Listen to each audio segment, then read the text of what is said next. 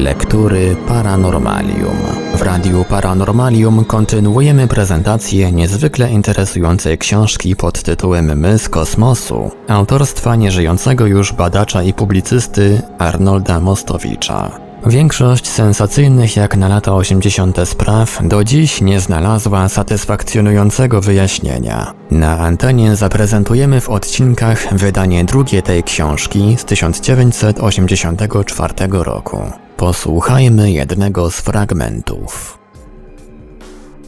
Olbrzymią pracę na temat lądu Mu na Pacyfiku opracowuje również profesor Louis Claude Vincent. W 1981 roku ukazał się pierwszy tom zapowiadanego na cztery części dzieła noszącego tytuł Le Paradis perdu de Mu, Utracony raj Mu. Ten pierwszy tom pracy Vincent jest on profesorem antropologii, oszałamia zarówno bogactwem zebranego materiału, jak i obsesyjnością pewnych wątków typu rasowego. Pozostawiając na uboczu ten drugi element jego pracy, trzeba stwierdzić, że Vincent zebrał tak bogaty materiał dowodowy na rzecz istnienia w przeszłości lądu na Pacyfiku, iż nie będzie już można przejść nad tym problemem do porządku dziennego. Louis Claude Vincent, udowadniając istnienie na tym lądzie rozwiniętej cywilizacji, za jednym zamachem przewraca do góry nogami całą naszą wiedzę o prehistorii człowieka. Warto podkreślić, że bardzo duża część materiałów, które zebrał Vincent, jest identyczna identyczna z materiałami i dowodami zebranymi przez Blumrysia. Vincent stara się ponadto dowieść, że wszystkie stare kultury Azji, Afryki, a nawet Europy wywodzą się z cywilizacji Bu.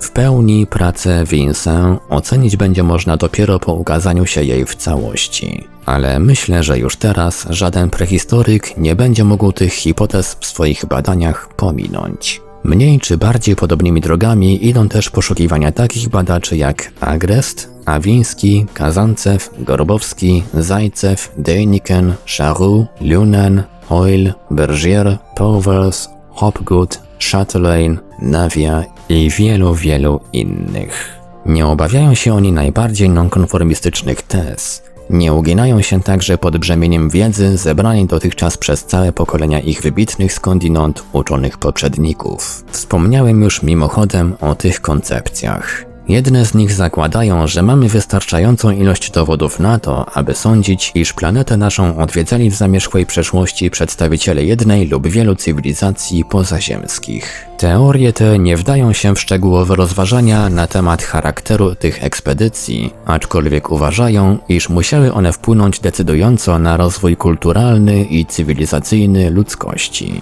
Inne teorie zakładają, że dziełem tych ekspedycji była ingerencja biologiczna w rozwój naszego gatunku. Dzięki tej ingerencji przodek nasz stał się istotą rozumną i inteligentną, co zmieniło dzieje planety i pozwoliło jego potomkom zająć tak uprzywilejowane miejsce w biosferze naszego globu. Otóż nasza współczesna wiedza biologiczna aczkolwiek praktycznie nie jest jeszcze zdolna do podobnego wyczynu, to przecież dopuszcza możliwość takiej ingerencji.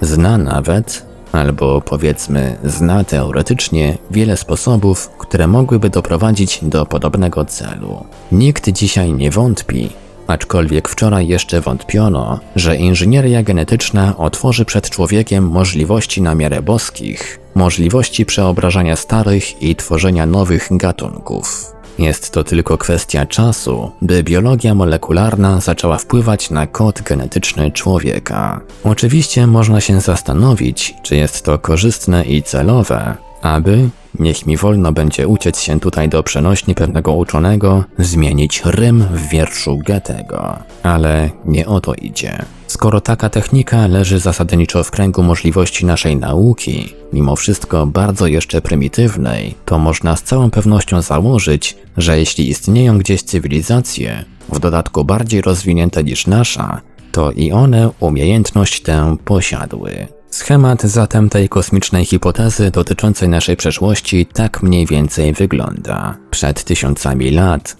40-70 tysięcy lat temu lądowały na trzeciej planecie naszego systemu słonecznego ekspedycje kosmiczne wysłane przez jakąś niezwykle rozwiniętą, pozaziemską cywilizację. Przybyły tu one w tym celu, by, dokonawszy zasadniczej ingerencji w dziedzictwo genetyczne istoty na globie tym najbardziej rozwiniętej, przyspieszyć rozwój kulturalny i cywilizacyjny naszej planety.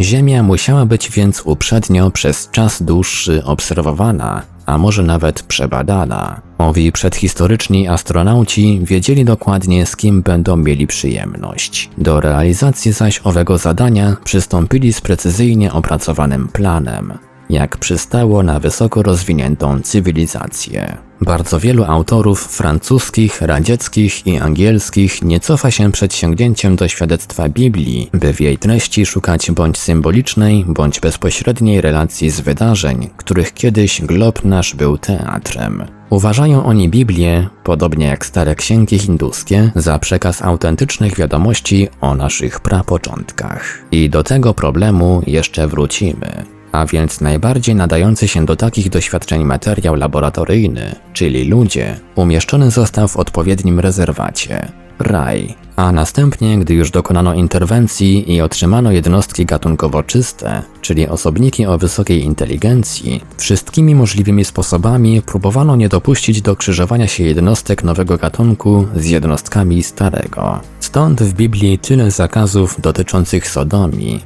jak gdyby była ona chlebem codziennym naszych przodków. Co dalej nastąpiło, nie wiadomo. Nawet von Däniken nie wie. Być może, że eksperyment tak się powiódł, iż na górze uznano osobników naszego gatunku za zdolnych do samodzielnego życia.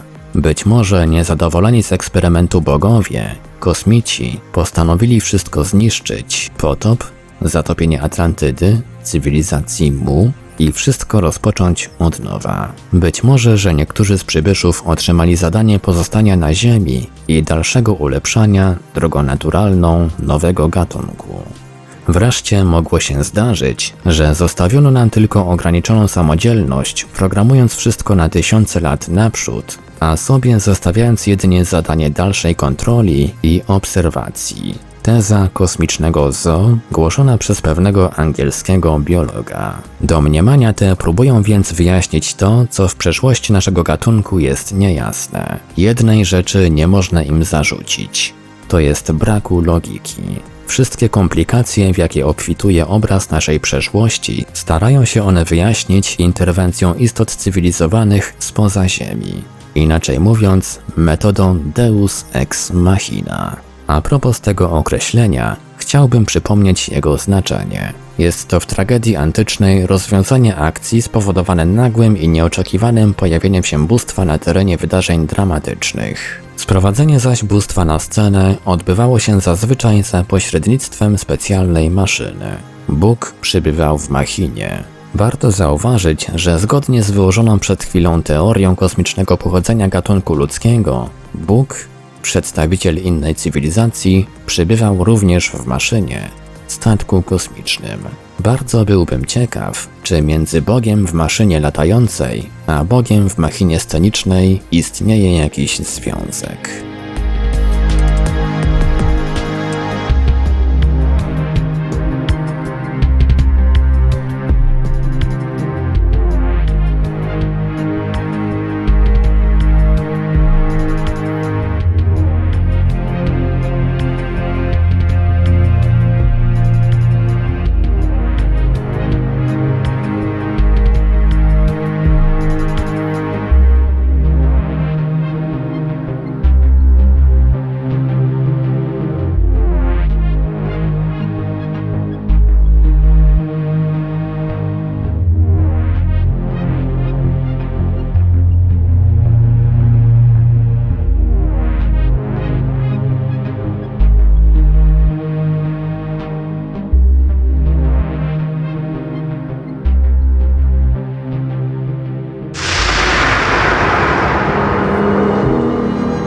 Lektury Paranormalium.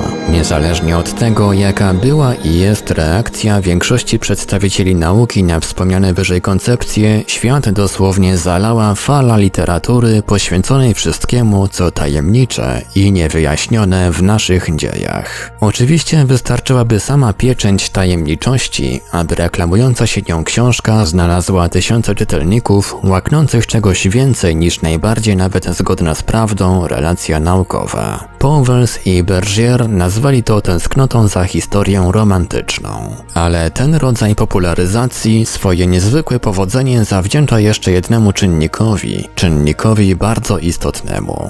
Zainteresowanie tajemniczą przeszłością jest bowiem wyrazem niewątpliwej i szybkiej laicyzacji, jaka stała się w ostatnich latach udziałem olbrzymiej części społeczeństwa krajów rozwiniętych. Tak długo jak długo ludzie wierzyli w interwencję boską, w rolę Boga przy stworzeniu człowieka, jak długo bezwarunkowo wierzyli w Biblię, cała tajemnica stworzenia, jak i wszelkie inne tajemnice prapoczątków wynikały z roli i interwencji Stwórcy. Ale człowiek współczesny, w miarę rozwoju wiedzy i nauki, szybciej niż można było przypuszczać, wyzwala się z wierzeń religijnych, może nie formalnie, ale faktycznie na pewno. Znamienne są tutaj dane badań statystycznych, które wykazują dysproporcje między olbrzymią liczbą tych, którzy praktykują religię, a znikomą liczbą wierzących w istnienie duszy, w życie pozagrobowe, w szatana i temu podobne. I oto ową potrzebę tajemnicy, dotychczas zaspokajaną przez metafizyczną wiarę w niebiosa i Stwórcę, zaspokajać zaczęła właśnie literatura, o której mówię. Nie doceniamy, jak się wydaje, potrzeby owej tajemnicy przez wielkie T w życiu psychicznym człowieka. Stąd ów zupełnie niespodziewany sukces filmu von Dänikena, sukces, którego nikt nie oczekiwał. Człowiek, niezależnie od wykształcenia, od przekonań czy potrzeb kulturalnych, marzy, by coś stanowiło zagadkę, by nie na wszystko znalazły się natychmiast wyjaśnienia. I oto tajemnica metafizyczna zastąpiona została tajemnicą galaktyczną. Jest to awans ludzkiej świadomości, którego nie wolno nie doceniać. Człowiek już nie wierzy w życie pozagrobowe, ale wierzy w życie poza globem. Wszystkie te hipotezy czy rozważania autorów książek w rodzaju wspomnień z przyszłości pozostałyby prawdopodobnie niczym więcej jak popularyzacją pewnych fantastycznych teorii z pogranicza czystej fantastyki naukowej, w rodzaju znakomitego głosu pana Lema, gdyby nie to, że dzięki środkom masowego przekazu szybko upowszechniły się przekonanie uczonych o możliwości istnienia cywilizacji pozaziemskiej, gdyby nie loty kosmiczne i gdyby nie UFO czyli niezidentyfikowane obiekty latające. Przekonanie o możliwości istnienia cywilizacji pozaziemskiej dotarło do świadomości społecznej dopiero wtedy, kiedy ludzkość dowiedziała się o idących za tym przekonaniem działaniach i planach, których koszty idą w miliardy.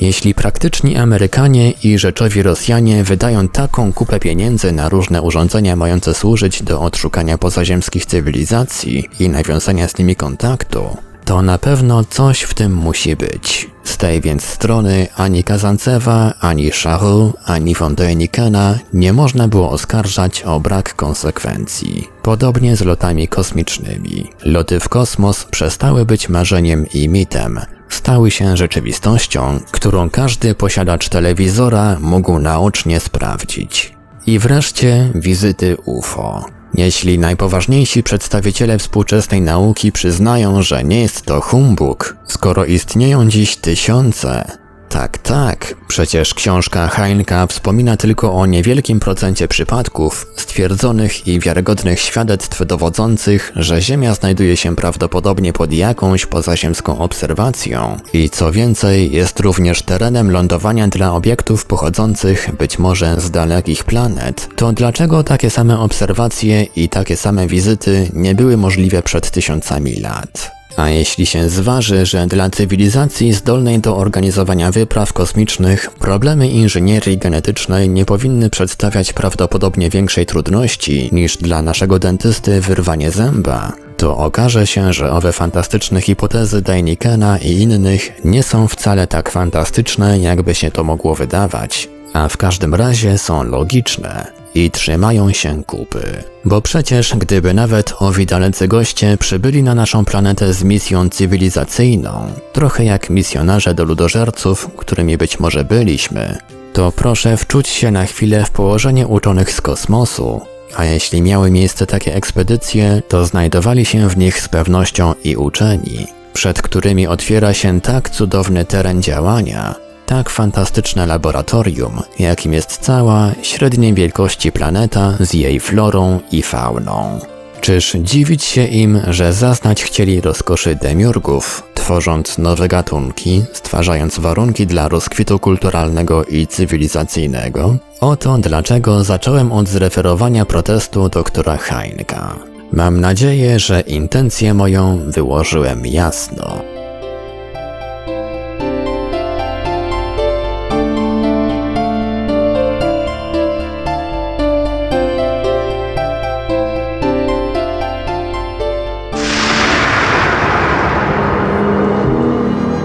Lektury Paranormalium.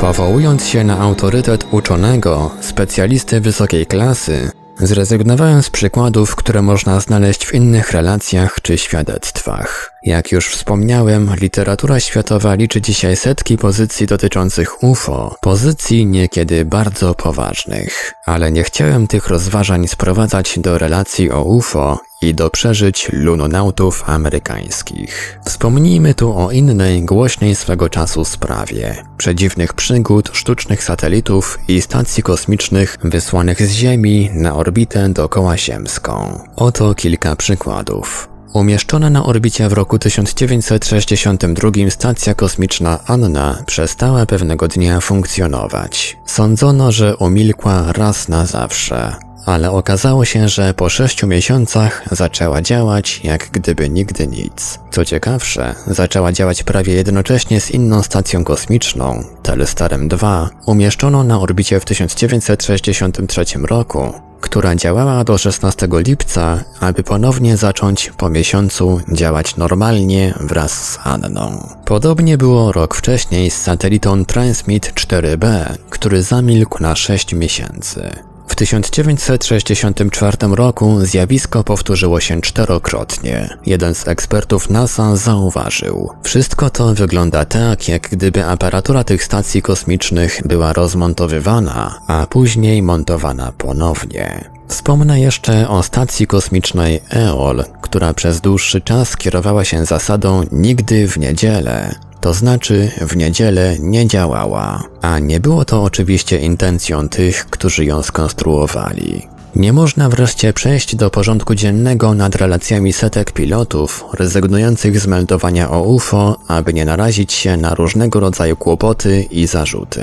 Co powoduje, że wszystkie relacje o UFO przyjmowane są przez uczonych z takim sceptycyzmem. U podstaw tej wstrzemięźliwości znajduje się przekonanie, że w ramach znanych nam praw fizyki dalekie loty przez kosmos są niemożliwe, zważywszy iż najkrótsze odległości międzygwiezdne liczą się w latach świetlnych. Oznacza to, że gdyby nawet UFO poruszały się z szybkością światła, całe lata, jeśli nie wieki, musiałyby minąć od chwili startu do momentu lądowania, podobnie jak dla przekazywania czy otrzymania jakichś informacji lub poleceń. Nie mówiąc już o innych zjawiskach związanych z poruszaniem się z prędkością bliską szybkości światła, 300 tysięcy kilometrów na sekundę.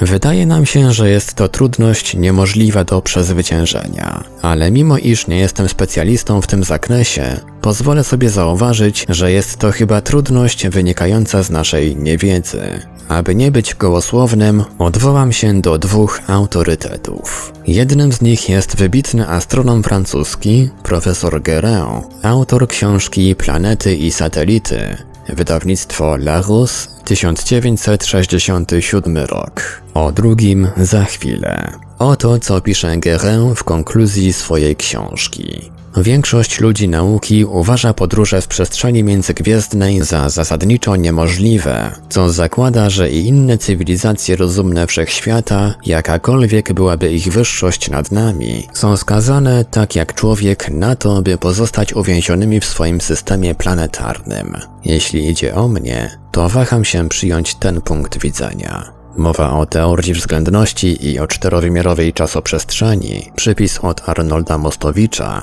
jest całkiem słuszny i nigdy nie będzie podane w wątpliwość. Ale, jak już powiedziałem, nie odtrącam od siebie myśli, że przyszły postęp w dziedzinie fizyki teoretycznej, bliższy być może niż nam się wydaje, pozwoli nam odkryć, i to na poziomie, jakiego jeszcze nie osiągnęliśmy, nowe właściwości natury, które dla tego właśnie powodu nie podlegałyby powyższemu rozumowaniu. możemy założyć, że przyszły rozwój nauki nie zmusi nas do odrzucenia teorii względności.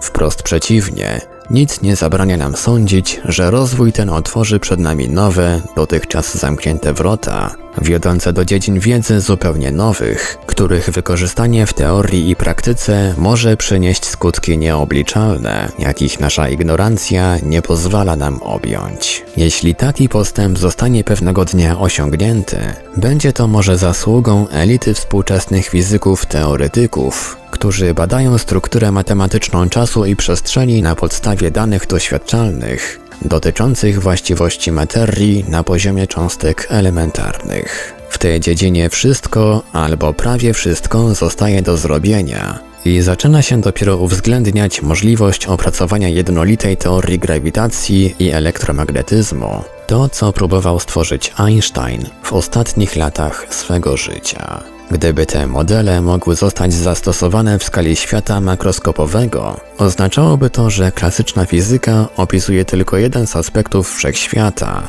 ten, który znajduje się w obrębie naszych zmysłów oraz naszych instrumentów współczesnych i który toczy się w czasoprzestrzeni o czterech wymiarach. Czy istnieją wobec tego inne wymiary przestrzeni, których jeszcze nie zdołaliśmy zbadać i dzięki którym moglibyśmy wykorzystać skróty pozwalające przenieść się z jednego rejonu wszechświata na drugi, bez konieczności przebycia odległości, która dzieli te rejony w einsteinowskim kontinuum czterowymiarowym? Czy pustka sama przez się ukrywa ilości energii znacznie większe od tych, jakie możemy osiągnąć dzięki anihilacji materii, jak to się ostatnio przypuszcza? Jest jeszcze za wcześnie, by odpowiedzieć na te pytania, ale niektórzy współcześni specjaliści w zakresie fizyki teoretycznej przyznają w rozmowach prywatnych, a nawet publicznie, że stawianie takich pytań wcale nie jest absurdalne. I to jest właśnie ów nowy fakt, który powinien skłonić do refleksji i do ostrożności wszystkich, uznających za niemożliwe podróże międzygwiezdne. Autor, Guérin, ze swej strony wierzy w postęp nauki i skłania się do dzielenia poglądu tych, którzy nie odrzucają możliwości takiej podróży.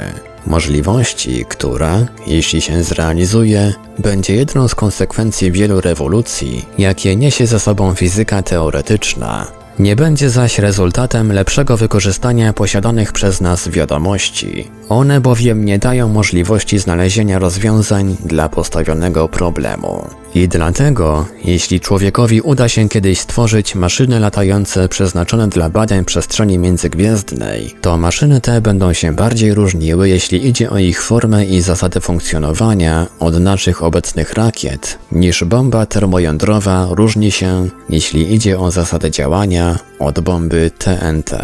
Koniec cytatu. Myślę, że warto było stracić kilka chwil na zapoznanie się z opinią tak autorytatywną. Drugim głosem w tej dyskusji, na który chciałbym się powołać, jest głos innego Francuza, Jean-Pierre Petita. Jean-Pierre Petit jest pracownikiem Narodowego Ośrodka Badań Naukowych w Paryżu, a więc, zważywszy rangę tej instytucji, najwyższy poziom badań naukowych we Francji, również osobą kompetentną. W lipcu 1975 roku przedstawił on w Paryskiej Akademii Naukowej swoją hipotezę dotyczącą napędu, jakim posługują się latające talerze. Petit uważa, że nasz zasób wiedzy całkowicie wystarczy, by zrozumieć zasady, jakie pozwalają im poruszać się z taką szybkością. Prawda, że Petit mimo wszystko mówi o szybkościach znacznie mniejszych niż te, które są potrzebne do przebywania odległości mierzonych w latach świetlnych. Jeśli któryś z czytelników ciekaw jest szczegółów tej koncepcji, to znajdzie ją albo całą w miesięczniku francuskim Science at V z marca 1976 roku, albo streszczoną w numerze 36 Życia i Nowoczesności, dodatku do Życia Warszawy.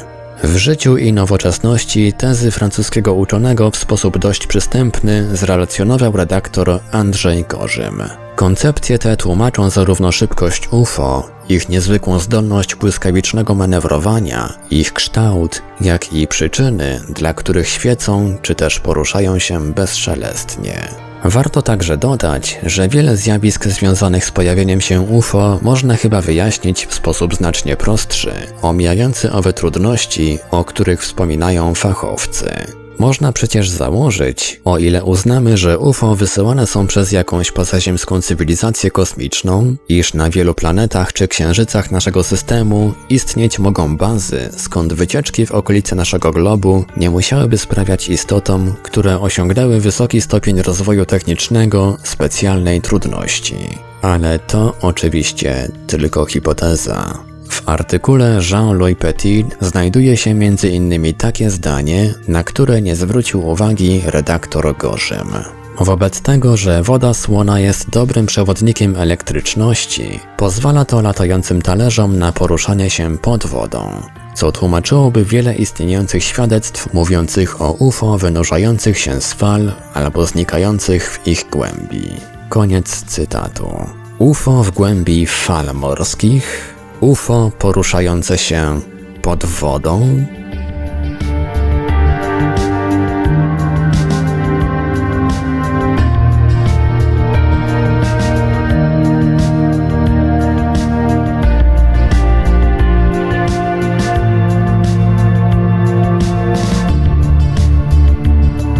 Radiu Paranormalium zaprezentowaliśmy fragment książki Arnolda Mostowicza My z kosmosu. Dalszy ciąg w kolejnym odcinku Lektur Paranormalium. Archiwalne odcinki Lektur Paranormalium znajdziesz do pobrania w archiwum naszego radia na stronie www.paranormalium.pl.